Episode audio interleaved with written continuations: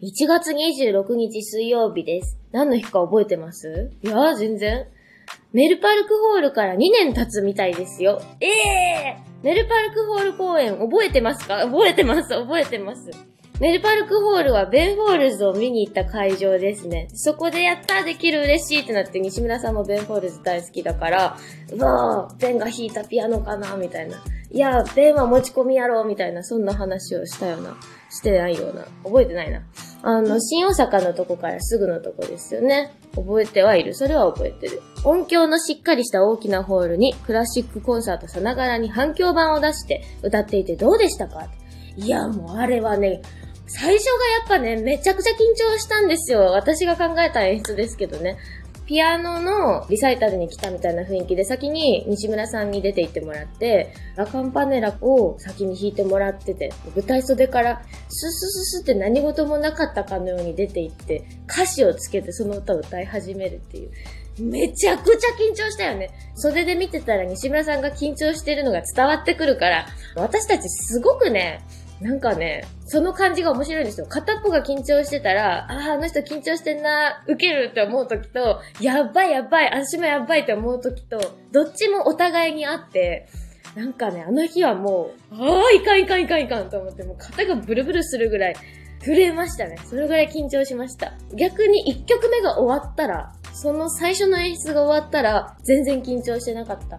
ただ、皆さんの中にこう、おごそかな雰囲気の中からどんどん崩れていくっていう、で、トムとジェリーみたいな感じっていうのは説明してたので、その感じになるといいなと思って、爆発力があったのかな、ちょっと改めて映像が見たいなと思ったりしました。はい。ライブオブラズワルドピアノ、今回は教会シリーズですからね、楽しみですね。というわけで、上田マリエの朝まで生返事。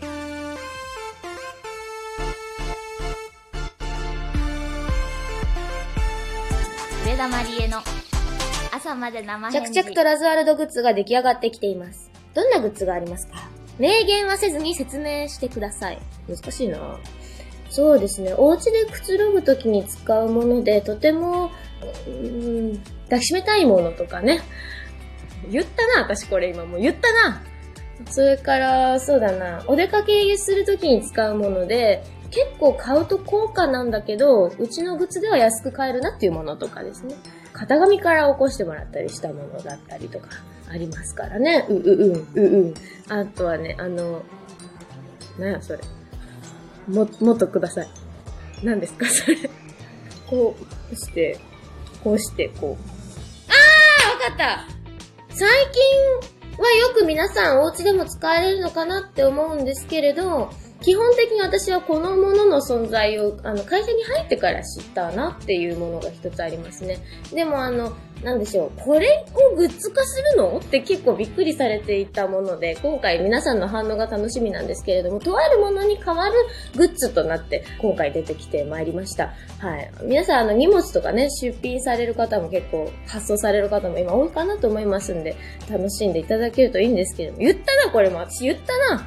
みたいな感じで、ラズワルドピアノグッズ、まだまだあるんですけれども、どれもとっても可愛いですので、楽しみにしていてくださいませ。はい。今夜も悩める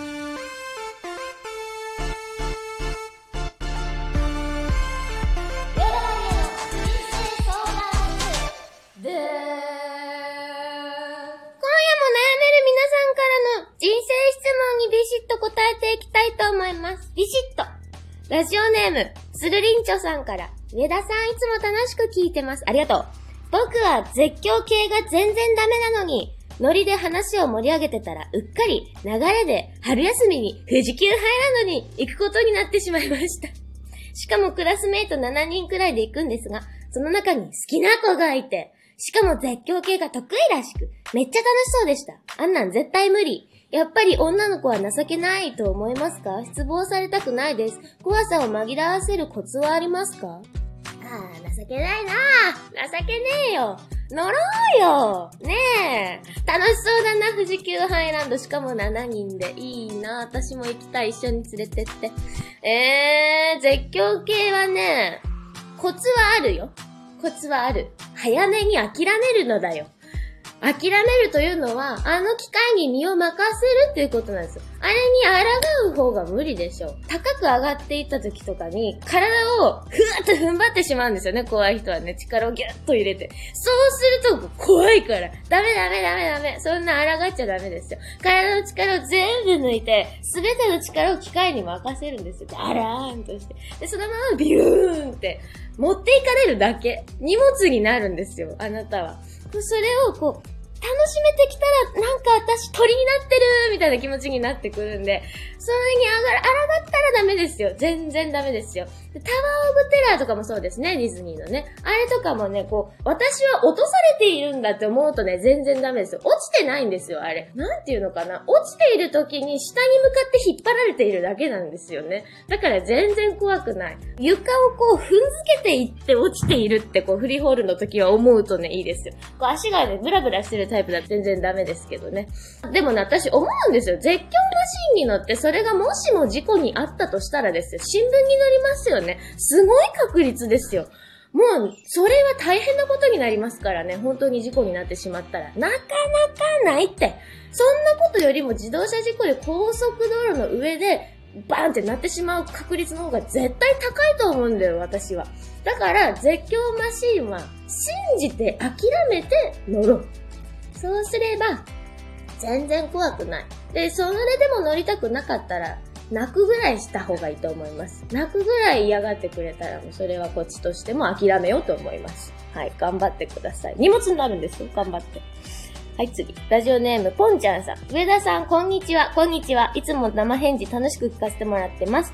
突然なのですが、私は人に物事を伝えるのが下手くそで悩んでいます。大体の場合、理屈っぽいと言われてしまうか、誤解されて受け取られてしまいます。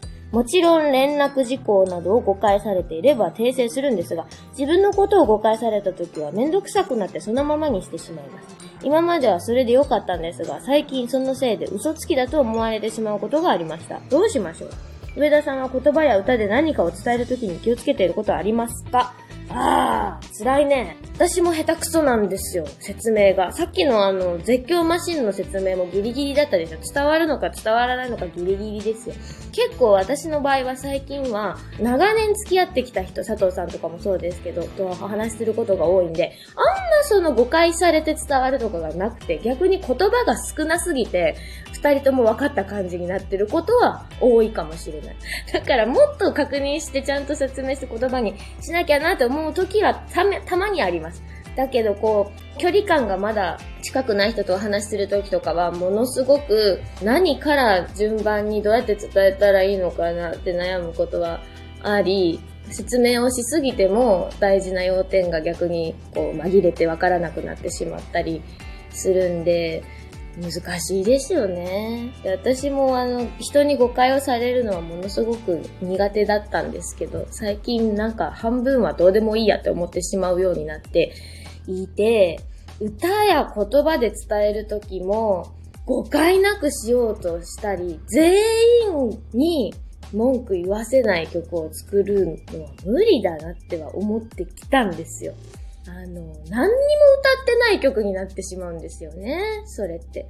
だからね、しょうがない。もうある程度は仕方がなくて、それでもなんか言葉のチョイスとか、テンポとか、波長とかで伝わっていく人には伝わっていくし、実際私の歌を好いてくれる人たちは、私と波長が合う人なんだろうなって、ありがたく思っているので、なのであんましまあそれは気にしすぎずに、どうしてもこの人には誤解されたくないなっていう時はきっと自然に説明するでしょうから。はい。私もなるべく丁寧にしようって思いながら雑になっちゃったなっていう時は結構ありますけれども、そんな自分を嫌いになりたくないなと思いながらギリギリで生きておりますので、ぽんちゃんさんも悩みすぎずに大好きな人とたくさんお話をしてほしいなと思います。はい。以上。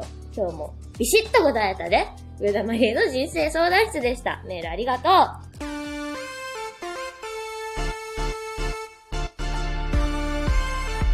上田まりえのあの一曲。今日のあの一曲は、話はそれからだというアルバムの中から、hanamogeです。デモの提出日はにせんきゅうねんろくがつとおか、ピアノの弾き語りデモでした。カタカナで花もぎでした。最後までタイトルを悩んでいた気がします。そうですね。ワンタンの学生さんと一緒に エムブイ を作りました。はい。憧れでしたよ。私、ジッパーって雑誌をさ、中学校の頃ずっと読んでたらさ、ストリートスナップとかで、いちごちゃん、バンタンデザイン研究所じゅうきゅうさいとか書いてあるんですよね。だから、あ、バンタン、そんな専門学校があるのか、ファッションも可愛いなぁ、憧れるなぁとは思っておりましたけれども、まさか、その後、バンタンの皆さんと一緒に エムブイ を作ることになると、各分野、メイクも、衣装も、監督も、カメラも、照明も、皆さんそれぞれ頑張ってくださっておりまして、とても感動しました。楽しかったなぁ。花もげっていうタイトルはそうですね、最後まで悩んでいて、ぐらいの感じで、歌詞を載せずに花もげらで作っていた曲だったから、花もげ以外にもタイトルが付けられなくって、花もげになりました。うん、そうですね。ピアノのデモでしたか。はい。多分ね、めっちゃ早く作ったもん。これにじゅっぷんぐらいでできた曲で。でも今すごく気に入っている曲なんですけどね。自然とこうやって書ける曲って本当に宝物だなと思います。はい。今夜もじゅうにふんかんどうもありがとうございました。皆さんの人生相談など、恋愛相談も、質問、不調歌などメールたくさんお待ちしております。メールたくさんいただいてるんですけれども、読めてないのもありますので、また気長に待っていてください。読もうと思います。えー、ライブオブラズワルドピアノツアーチケット発売中でございます。ぜひライブで会えるのを楽しみにしております。